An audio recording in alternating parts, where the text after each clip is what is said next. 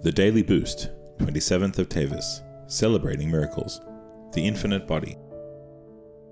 The Medrash Rabbah Bereshis says, Rabbi Shua ben Chananya said, In the time of the resurrection, God will regenerate the body from the luz bone of the spine, which is indestructible. To demonstrate this, he put it through a grinder, but it was not crushed. He placed it in fire, but it did not burn. He soaked it in water, but it did not dissolve.